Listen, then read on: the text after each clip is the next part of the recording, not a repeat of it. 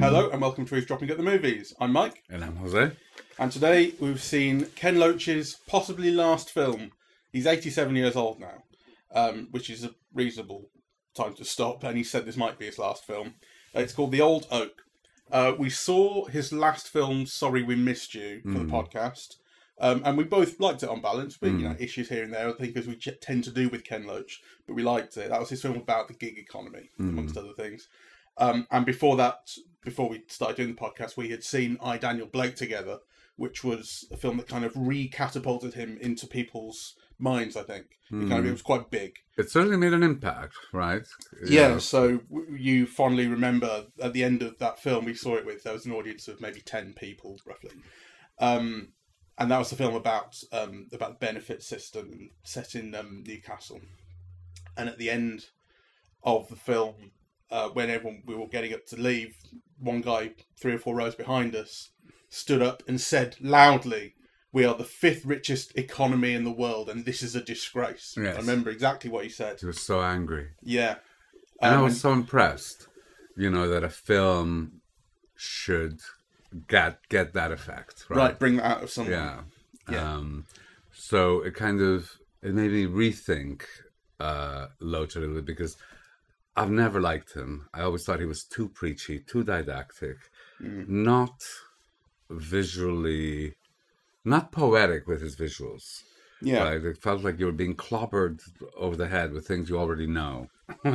He's visually fairly blunt, and I suppose in some sense you could maybe say objective, but I think that's to me that would be another way of saying, as you say, he's not poetic. He's not finding insightful, imaginative ways of showing things. It's telling. he doesn't dramatize visually, that's Mm. for sure.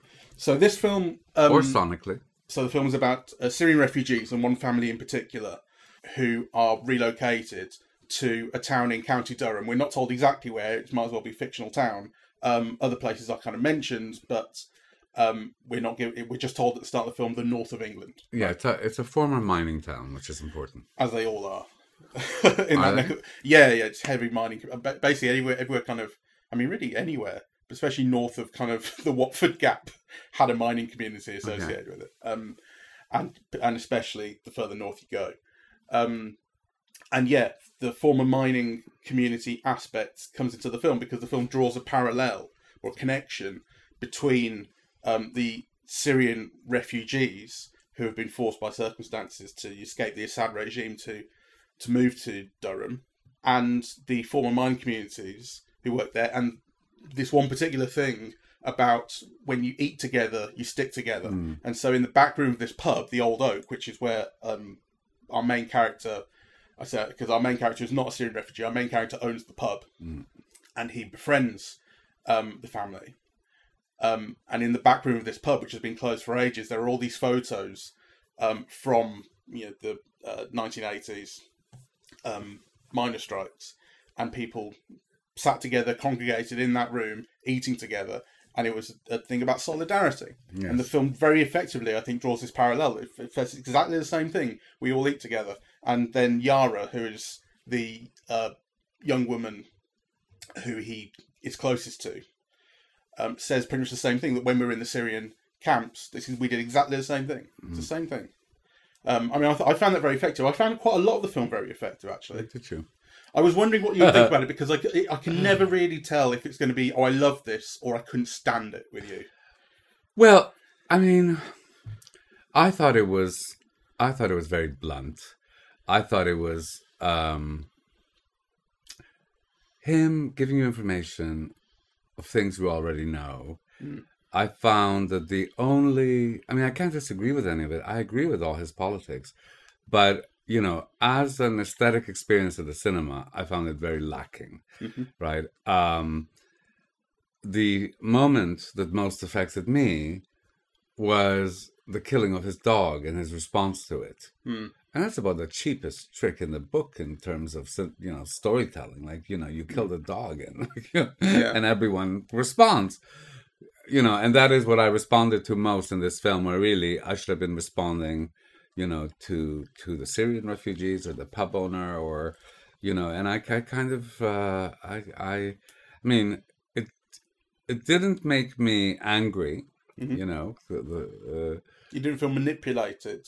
Is that the kind of thing that would have that you would be thinking would make you angry? yes, um, though, though, though Loach's Films has made me angry for other reasons. I mean, you know, I think everybody hates who you preach to.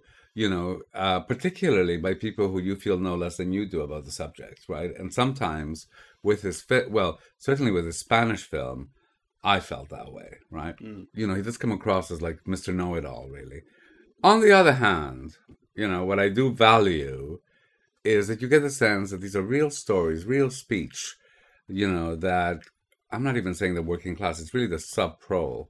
Yeah, people with no jobs, yeah, who are poor. Yeah, I mean, you basically in this film see no one working. Exactly. And it's not to say that none of them have jobs. And I think one the character mentioned he's got a cleaning job a couple of hours a week. You see an electrician who's obviously employed, but for the most part, this is people who are on their pensions or on the dole, and they are day drinking, and and we don't have any. They're not working. Yeah. I suppose the pub owner as well is working. It. Yeah. um, but it's like it's a kind of a sub pro community Mm. that is really nowhere else heard.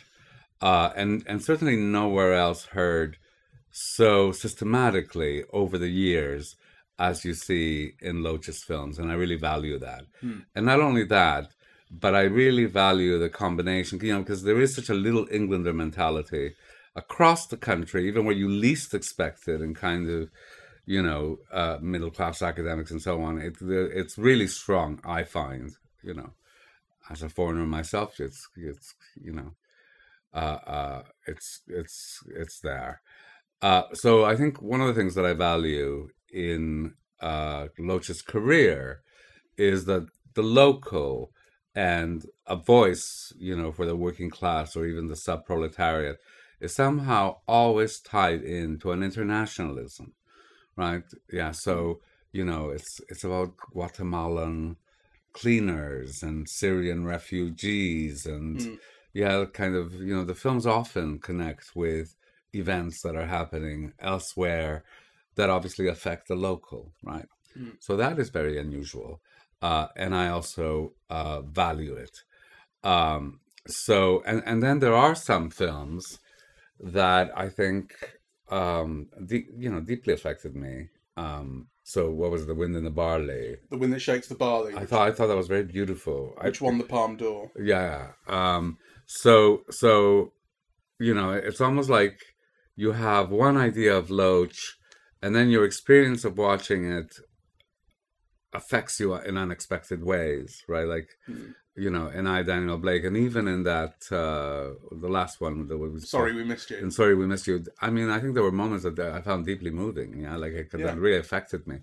Uh, this one, again, I kind of yeah, it's it's work that makes you think because I do think it's cliched. You know, I think it's didactic, right? Uh, I think you know. I personally don't feel I'm learning anything from it. I mean, you know, Loach Mm. just happens to share my politics, right? Um, I, you know, if the effect is to convey an experience or truths or whatever to an audience, well, you know, hi- um, the audience that I'm sure he's hoping to reach is certainly not going to be reached at the cinema. It might be reached on television, if if they can bother to watch it, because, you know, the I mean, I can't imagine um, an ordinary audience kind of sitting through this type of film pleasurably. It moves too slow. It's too talking heads. You know, it doesn't have set pieces or even narrative high points, right? Like kind of, you know, Mhm. um I think it's I think it's kind of visually boring, sonically boring. You know, uh it's it's it's not shot in an interesting way. So y- yeah. Yeah, I think it may play well on television. It's certainly a film I can imagine, like Channel Four going the premiere of Ken, Lo- the TV premiere of Ken Loach's latest. Yeah. I can imagine, and I think Well, I can imagine. and I and I don't think I don't think it's as slow as you suggest. Um, I also was surprised at how um, how joyful it was at, at points. I mean, one thing that I think you, you expect from Loach, certainly the cliche of Loach, is just misery upon misery.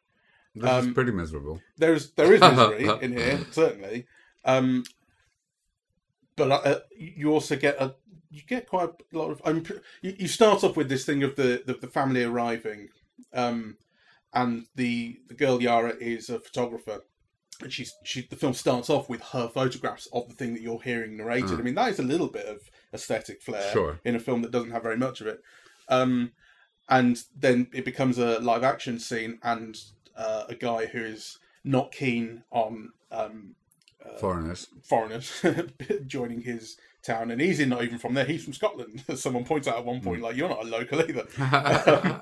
Uh, he he basically takes the camera and ends up smashing it. He, it's not quite an aggressive attack, but he definitely doesn't care what he's doing, Hmm. and he's taking liberties, and the camera ends up broken. Um, so you start off with you know basically outright racism and misery, but once Yara goes to see the pub owner, what, is his name? Um, TJ, isn't it? And they start to develop this this friendship. You all of a sudden you just start getting. I, I just I felt happy when they were together on screen. I, I I liked their relationship. I thought what I mean. It also then ends up going. I think so far that like this like the Syrian family are just perfect people, right? Like they, they can't possibly do any wrong. They're they're presented that way. That you know, and and anything um, bad is kind of something that happens to them. And I'm not saying that like they should be bastards or anything like that, but there's not there's not a lot of complexity in their depiction. no. They are just pure victims Yeah. um, of obviously the, the crisis. too, and plucky and strong, because she stands up for herself and goes to ask for money to get her camera fixed from the guy who broke it. Right. Yeah. So there's a pluckiness and a strength, and it's all virtues. So like, but that's so on the one hand that is really basic kind of character construction and storytelling. On the other hand, there was a certain pleasure in in seeing kind of certain joys and things represented. The thing about you know going around to their house and serving tea and just getting to know them. It's like it's not a, a complex scene, but it was very nice to see. I like Sure. that. I think I, that's kind of that's not. I think the film, like, kind of, I welcome and I agree with it. I do think that there is something about people eating together. Um, and I also think that things only ever get done collectively, right? Or in a collective setting, uh, including things I think that you wouldn't expect to, you know, like I think even writing, which is very solitary, it needs a context, you know, kind of, it needs like, editors and publishers and you know people who circulate it and printers and you know, like kind of nothing comes out of an individual alone or a monadic Hmm. kind of individual um so i like you know i like that depiction of a socialist politics that it's about people coming together and doing things and you know they have more strength than they think they do and all, i mean i believe in all of that I do think that the way that it's dramatized is too pat, it's too easy, Hmm. it's too naive. I mean, certainly those communities would have to go, you know, through a lot more trials, you know, than you see depicted here before kind of coming together in the way that they do. Um, I kind of, I certainly don't end up buying it um, at the end when they all go and visit the family. oh, that was such once an just icky lost their father. sequence. Like I kind of, I, I did, I, I believed stuff up until then, even though as you say it was kind of pat. Um, but that's the point at which I thought, no, you've stretched this a little too far. I, this isn't realistic anymore. You know, You see, what I would have liked is a more conventional drama, more visually and sonically interesting, that focused on the friendship between TJ, the pub owner, and is it David, his racist friend? sure. Right. Uh, uh, oh, his old friend uh, Charles, I think. Okay, Charlie. Charles, uh, who they've grown up together, they're lifelong friends, Yeah. you know, and they really think alike in so many ways. And then one of them does something kind of really nasty. Yeah, that you get the feeling is against his very his own beliefs, really, Mm. right? And then all the Syrian stuff happening as background context, yeah, Mm. kind of, you know, that to me would be kind of a lot more interesting. Whereas here the focus is on you know the community kind of interloping and yeah, uh, and how eating together makes the communities come together, which you see, I believe, but I don't. I mean, you know, kind of the proof that we have of life in Britain is that actually there's very little intermingling or seepage or Mm. yeah, the kind of you know you have like uh, Sikh communities that yeah stick together and Hindu communities that stick together and And then you have the white British community that will just eat Indian food, but Yes. not with Indians yes, they'll go to an Indian restaurant, but you know. I, I I personally don't see much much mingling really. Mm. I mean, you go on a train and you know, kind of you see kind of a bunch of Asian girls together and and so on. You very rarely see, you know, uh, uh, other things. I mean, I'm not saying they don't exist, but that is not to me kind of No, no, you know. Uh, so I think that the film could have been kind of much, you know, much more complex. And actually, I think it needs to have been. And you know, and cinema is so great because you could suggest those complexities. You don't have to spell every fucking little thing out, Mm. which I think Ken Loach does. Also, there are some things that he deals with in some level, but not others. So a lot of the attacks, I thought it was interesting that you see them through social media, right? Mm. But actually, you see very little of the organizing through social media, right? Like, so they're talking about kind of places where they can do things. You know, they're talking about, and they're still referencing to physical space, churches, Yeah. yeah. pubs, whatever, the community center that was closed, you know, and kind of I was surprised that a lot more of that kind of thing didn't just happen, for example, through text. I, I was amazed. I mean, this really occurred to me, but I thought uh, people are just constantly fucking knocking on doors, and I just thought, just just fucking ring ahead. Like Yeah. I, I, would, I couldn't deal with it if people kept coming around all day, knocking on my door, going, "I need a word immediately." Text me, ring me. Uh, I don't know why they're not. I They've know. got phones. um, they're all on Facebook. yeah. So, so But I suppose that's also a way. Like, I mean, from a filmmaking perspective, that's a way of creating a scene. Is someone shows up and then you have a scene with the two of them together.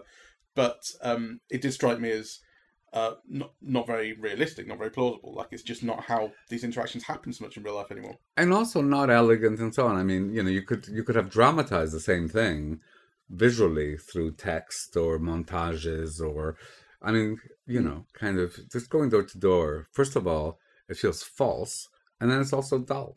And yet, here's Ken Loach. I think quite a solitary voice, right? In his doggedness, in his leftism, in his pro working class, yeah. Uh, is it fair to say almost a unique voice? Yeah, like I mean, it's not that there are not other left-wing filmmakers in Britain, of course, or that you know there there are other works that focus on the working class, you know. But I think uh, kind of Ken Loach and Mike Leigh stand out, right? Mm. Um, Do any others have their level of recognition? well, I think the question also is because Ken Loach and Mike Leigh are revered abroad, certainly in France, and I would argue in Spain, you know, which is what I know, Right. right? And held in much higher esteem than they are here in Britain, right?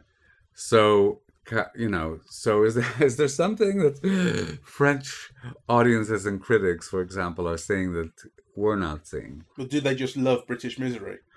I, you know, I I remember having this vivid memory of seeing Sweet Sixteen in a cinema in Paris, and they all loved it, right? They and they were responding to everything, and my feeling was that they just love seeing the British be miserable, you know, kind of and poor and drug addicted and alcoholic. that was my thesis, yeah, or my conclusion, you know. Um, so so but I think obviously there has to be more than that. and with Mike Leigh, I kind of I get it, right?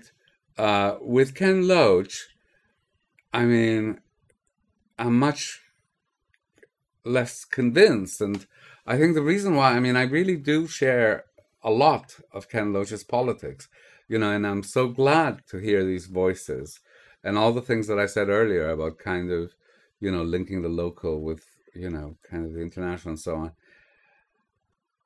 But I do, I do think the films are didactic and predictable, uh, and um, to me, well, it's ridiculous to say they, you know, they, they they don't work as cinema, you know, because obviously they do to some audiences, and they are films, right? And you could say, well, it's a different aesthetic and it's a different way of making them, and you know. Um, but you know, for me, I've never had like a great aesthetic experience through one of his films.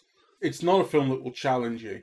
Ultimately, there's not a thing in it that I couldn't have expected, and and or to be expected to be done in the way that it was, you know. And like, and so when you see that the um those bloody great big bully dogs, which are you know in the press They're very lately, much in the news now, yeah. um, Bully. uh, but yeah, literally, yeah, bullying and uh, going off the lead, and and he's got this tiny little dog. You kind of know later on What's going to happen? they're, they're going to come back together.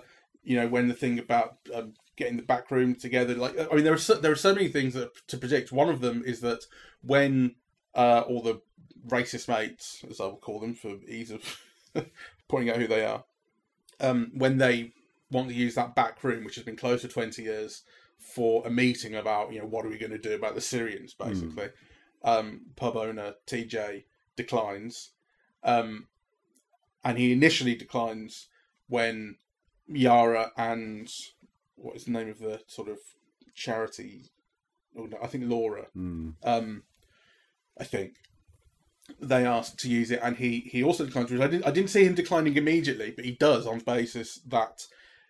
Like, essentially on the basis that I don't want to get too involved, and if I do, then my regulars will leave. Mm. Um, but then he does open it up, and that becomes this meeting space and, and shared uh, eating space. Which is an underdeveloped point because to me, you see, that would be a main point, and that is kind of like a moral and ethical dilemma. I mean, That's where the most interest film, uh, most interest in the film was for me was was his development into someone who was doing something, and how long it would take him, and what were the reasons that he would or wouldn't. Mm. Those were the most interesting parts, and I agree that they they they weren't developed enough. It was something that you had to to read into him. hmm. Um, I mean, imagine somebody losing their livelihood. I mean, I think however much, you know, I might want to help a cause, if it means kind of losing your livelihood, you find other ways of helping, right? Like kind of, you know, it's not that you that you wouldn't help it, but you find other ways of helping it that wouldn't mean that you lose your livelihood. Mm. I think all of those things were erased too easily. And the same with, you know, turning down their friend. I understand that you don't want some racist using, you know, uh, you don't want the the back of your pub used to fan the flames of racism. You know, on the other hand, you are compromising like forty years of friendship and your, you know, your regular customers. So you have to find a way of like not letting it happen that doesn't alienate them completely, right? Like, I I just thought those Yeah, well, he tries to, doesn't he? I mean, that's the thing. That's the thing that could have been developed. He tries to. So, so the reason that he gives for not opening it up is it's not safe. I haven't got insurance back there. You know, the the, the pipes are fucked, the electric's fucked, all this kind of stuff. Yeah. Which is then becomes the same reason that he gives to Yara and Laura. Mm. Um, but then what happens is they go, okay, we will fix this up then, right? Something ha- that's his dog dies, isn't it? And that's when he decides he's got to do something. yes. Uh, I think that's when that happens. Um, and so he goes, right, we're going to fix it up then. Like, never mind the fact the electrics are fucked, we will get them unfucked. Um, and so you go, okay, this was a reasonable excuse at the start when he gave it to his, his regulars. Now it's not anymore. I want to see the confrontation happen between them, and it Sure. doesn't. and it doesn't you know so so this thing of the racist sabotaging the plumbing and so on you know that comes as a revelation later. You never you never see it take place. You never see it even planned or there's no tension created around it. I mean there's just so many kind of loose ends which to me is a is a form of bad cinema right? Like the young kid who uh ends up at the banquet or whatever it's called at the event where there's food you know, who ends up waiting in the backyard. Who is he?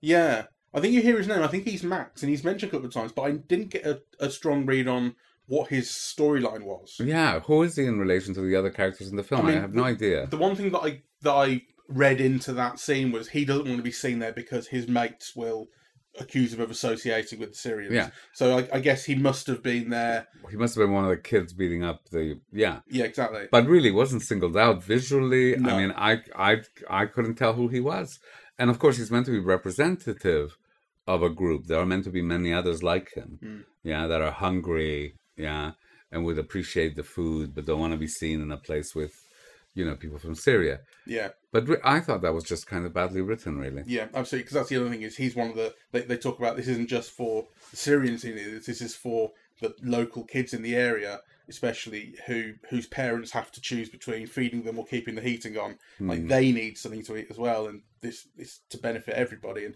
so, yeah, he's one of them. But um, it's it's not a a, a strongly told story strand. Hmm. Um, Also, you know, and maybe this will come later, but you know, because I think Ken Loach is a special case, right? And you know, as I said, he is very highly respected abroad. Um, he's very important historically in Britain, kind of, you know, for all yeah, kind of cares and so on. I mean, his films have had a social impact. Um, but I'm thinking, do you know of anyone who is like a Ken Loach fanatic who rewatches his films obsessively and who's the object of a cinephile passion? um, no, Me neither. um, It's, it's it is just strange, you know, that someone who is such an important because usually to be an important filmmaker goes with that kind of passion. Yeah, they have their they have their fans. It might not be you, but you know they have them, right? And you encounter them. Yeah. yeah. Uh, I I have yet to encounter a mad Ken Loach fan. and his films are are not um, talked about in terms of their um, aesthetic greatness. They're they're talked about as social importance, or you know, how, or or what they say about society and that sort of thing. It's no one, I think, ever expresses their love for his visual design, his filmmaking. I'm saying, who did Ratcatcher? Uh, Lynne Ramsay. Lynne Ramsay, because Lynne Ramsay deals with a lot of very similar kind of concerns and um, people. Yeah, it's always like sub proles, yeah, and so on. But she's got mad fans, and, and rightly so, Yeah, right?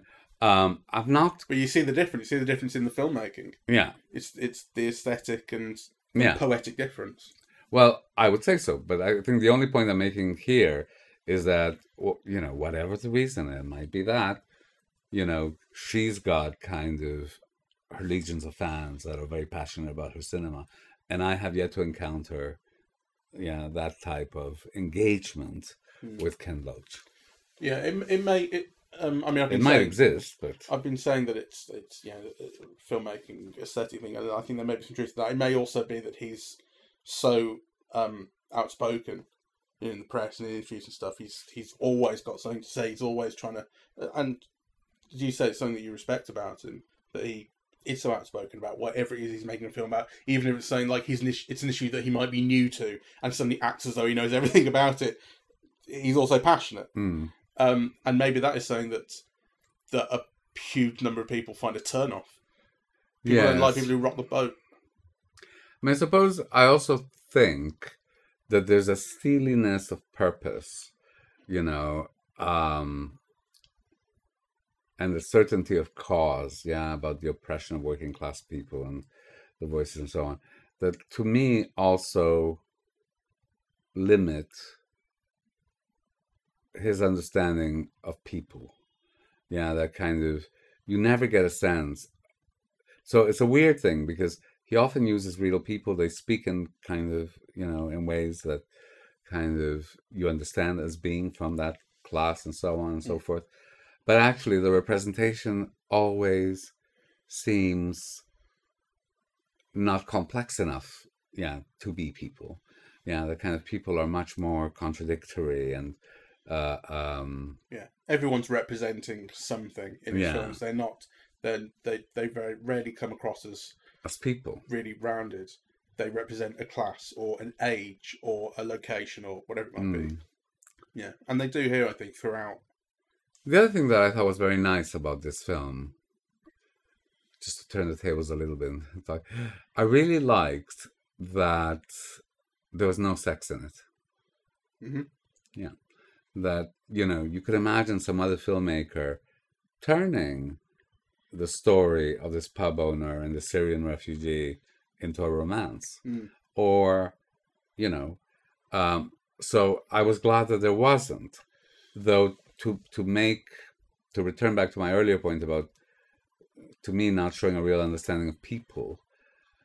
I um I liked that there was no sex or romance in it. I didn't like that it wasn't brought up.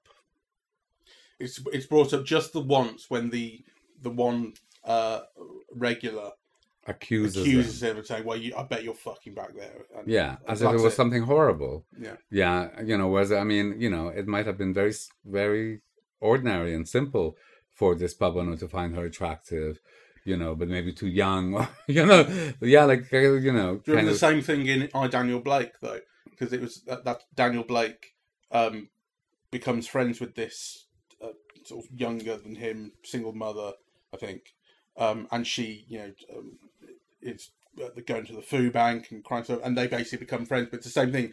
There's no sex in there, and I think he's got an ex-wife in there, or maybe a, I think he might be a widower. Here, um, TJ is divorced. Mm, There's a similar thing going on. Older man, younger woman, helping each other out, developing a friendship. But sex, sex is going to be nowhere near it, and it's not even thought of as a possibility. And one of the reasons is is this form of relationship, form of love that the um, older half has. mm, Um, I mean, I see that as kind of formula, mm, you know. mm.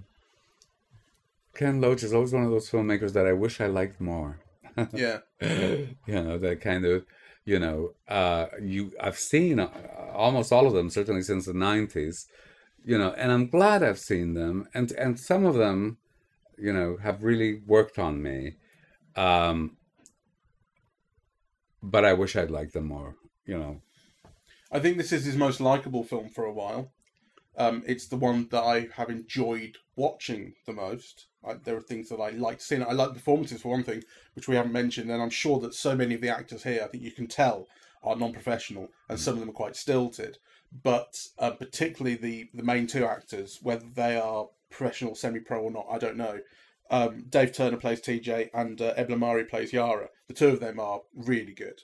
I, I mean, I, th- I thought that uh, Yara was very charismatic. I didn't particularly think, you know, that she was good. I thought she was kind of like a, a, a welcome presence. Sure, okay, but Uh, Dave Turner, I think especially, I think he's he's I, I gives a much better performance than I maybe expected. I I, Okay. I liked him.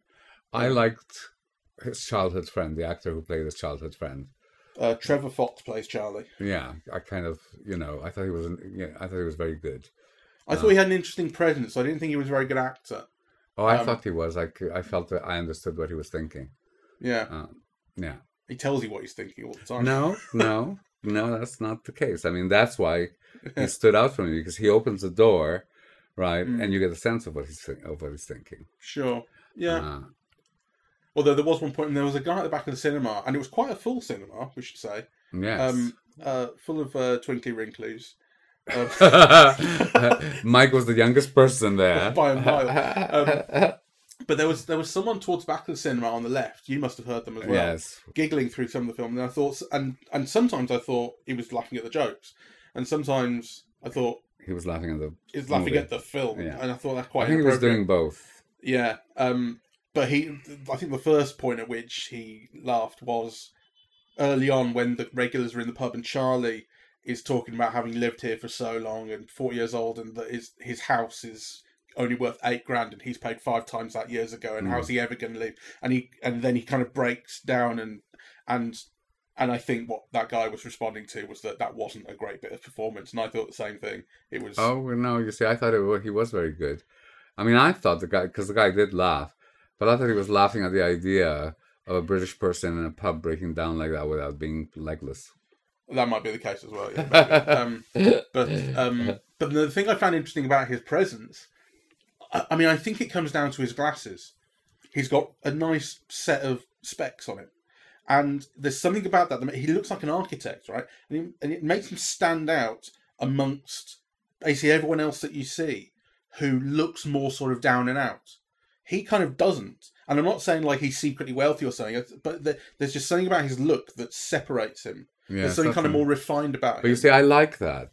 I mean, one of my criticisms about British cinema has been that British cinema is so anti-working class that it can't imagine working class people being beautiful, right? So you know, kind of, you always have like, uh, you know, in in films, like you know, working classness goes with a particular look, Mm. right? And it's not the same look, right?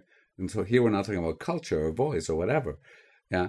So kind of, you can have someone who looks like Vivien Leigh or you know Jean Simmons or whatever as like a middle class or upper class or aristocrat or none, right? Mm. But kind of, you know, uh, uh, when you have like working class people, it's always you know Yeah, other actors. So I thought here it was very interesting because you know he's a very handsome man. yeah, I think it's partly what you're referring to. And why can't you be handsome and working class, right? Like it's yeah. absurd. Handsome and kind of stylish. It's, it's. I mean, there's an element of it. stylish- how he chooses to stylish with cheap clothes. Yeah, like he was wearing ordinary clothes. Yeah, but there is Yeah, something but- about him. It's funny. He's he's. A, I suppose he's the one thing in the film that, to some extent, doesn't fit exactly the mold that that you are expecting from this. Everyone else is dressed and looks the way you expect them to look. They're kind of hangdog, or they're old and they're yeah unshaven, or whatever it might be. Um, but but not him. And and actually, in this film, that really stands out. To me. But I like that because you also get the sense he's somebody who's worked all his life, who's done the right thing, who's bought his house. yeah, You know, he's got a he's got a a, a child in a wheelchair, right? Like yeah, so kind of I think to me the kind of look kind of went with yeah, a respectable working class, you know, person, but who was also tall and slim and good looking. yeah, You know, yeah. uh, and why shouldn't he be? Yeah. So, like I said, I think I think it's a film of, of Ken Loach's that I've enjoyed the most. Um, but it's also the one that I find the least challenging. As you say, it doesn't have a word to say that you don't expect or haven't heard before, Mm. and it, and all the lessons that it's teaching you are lessons that you're well aware of. The you know, Yeah. um, and whereas, and I think I probably thought more or less the same thing about I Daniel Blake. Although I Daniel Blake had a very evocative sense of just how crushing the Tory benefit system was. Yeah, it really no, evoked that. I I like that. Um, and sorry we missed you. Um, I remember that. Again, I remember I remember getting quite a vivid, or I have to listen back to the podcast to see what I really thought. But I seem to remember getting quite a vivid sense of of again just the the crushing effect of the gig economy and how hard it is to find and keep work and that sort of thing. Yes, I think I had mixed feelings about that, but overall, yeah, I agree with that. and I suppose here, um, what is crushing about about life for um, the locals is more um, vague. It's not really the focus of this. Um, I think the, we get the thing about house prices are dreadful, and everyone's in negative equity, and um, There are no pre- jobs, they're pretty stuffed. There are no jobs and people are um, hungry. but actually the, the m- most concrete stuff we get i think is the stuff about their parents that they, they kind of in a sense people are living on the backs of the memories of the miners strike I mean, that's what their dads were involved in they would have been kids at the time I know. I Mm. thought that was rather that, that was a bit uh, either false or out of touch. By the way, Mm. you know, because the miners' strike is the '80s, right? I mean, it was 40 years ago, hmm right? There's been a lot of crisis since. yeah You know, kind of. well I, i'm not sure i mean maybe this is me also having a bit of stereotype about north as well then that didn't strike me as false if anything it struck me as a kind of minor criticism of or it could have been could have been a minor criticism of the way in which um, kind of former um, mining communities um, think because there is a lot of remembering how hard it was at the time and, and never Sure. having you know like celebrating when Thatcher died and so on. yeah. Kind of, ne- it's not something that's ever gone away, and No, there are your- good reasons. Your, father was a scab, says one about the other at some point. yeah, You know. Um, and there are good reasons to never forget. Okay, I take that but- back because actually, you know, I think someone my age, you know, who is 60, 40 years ago would have been 20 and so would remember their parents working in a pit or, you know, might have worked in a pit themselves. I just thought it was so long ago, you know, so it's one of those things that becomes a reference point in the culture, but that almost becomes a cliched reference point in the culture. That there have been so many other crises and hard times and cutbacks and austerity and Yeah, you know, since then, that, you know, you wonder why there's such a, a large part in the in the British imaginary, but maybe it has that larger part. It deserves to have that larger part because of the way the country was transformed. So, I mean, deserves or not is is an, is another point, but I think it definitely does have that place. It's Yeah. it's still something that, that people people remember um, very vividly and, and live with those memories and that sort of thing. And like I say, I, I think you don't need to look any further than than the response to Margaret Thatcher's death. yeah, Um, in you know, kind of- well, I mean, all across the country really, but particularly in um, mining communities, there's kind of there was a lot of there was there was some joy and there was anger and despair and just it brought up all those memories vividly because all of a sudden the figurehead of it had Mm. um you know the figurehead of the thing that had defined and changed so much of their lives was was gone that was kind of a immense day. I remember that quite vividly actually that day not that I have any particular connection to mining or anything I don't but I just I remember that that that day it was it was Mm. um the one last thing I, I wanted to point out before we go is I like the minor sort of sub focus that the film has on image making as something that's powerful. Starts off with this with these photos from the bus, ends with or close to the end is another montage of photos that Yara has been taking that she's got a camera back.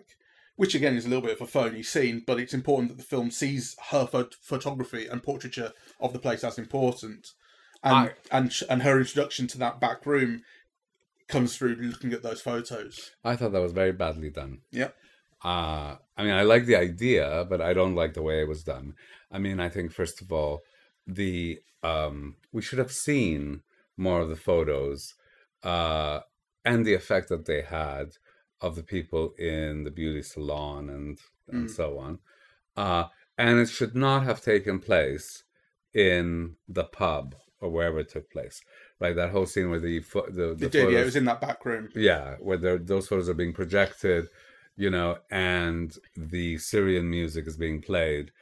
I thought that was like uh, phony, you know, because right now what you do is like you put them online or, you know, you do a video montage of it with music or it would circulate to people in different ways. The idea of people in a hall watching those photos, yeah, I kind of I didn't get. Also, I didn't like the photos and I didn't like what they represented. Like, you know, the idea of those photos is that they give back an image of themselves to the subjects. Hmm. Yeah, that is somehow transformative. That is not what it was before. Yeah, and I think that idea is very badly conveyed. Yeah. Uh, No, I mean, I agree with all that. I like the idea. Yeah. Uh, Um, yeah. anyway, uh, I I do think uh, paradoxically that you know kind of when a Ken Loach film is showing, and this is maybe why I drag you to it. One should go see it. You didn't Uh, drag me. Okay, I was happy to go see it. Uh, so so I do recommend that people go see it, even though I think you're the one who felt dragged. You dragged yourself. okay, I dragged. I did. I dragged myself uh, to see the film, and actually, I wish lots of other people would also drag themselves to see the film because it kind of it does make you think about all of these things that we've been talking about today, and it's uh, interesting to talk about. I think. Yeah. All right. Uh, so uh, thank you all very much for listening. We are eavesdropping at the movies, and we are on. Apple Podcasts, Audible, Google Podcasts, Spotify, SoundCloud, and YouTube. On social media, we're on Facebook and Twitter, um, or X, or whatever it becomes next week. Um, at Eavesdrop Movies, Blue Sky, eavesdropping, uh, eavesdropping.bsky.social. And the website is eavesdroppingatthemovies.com. Thank you very much. Bye bye.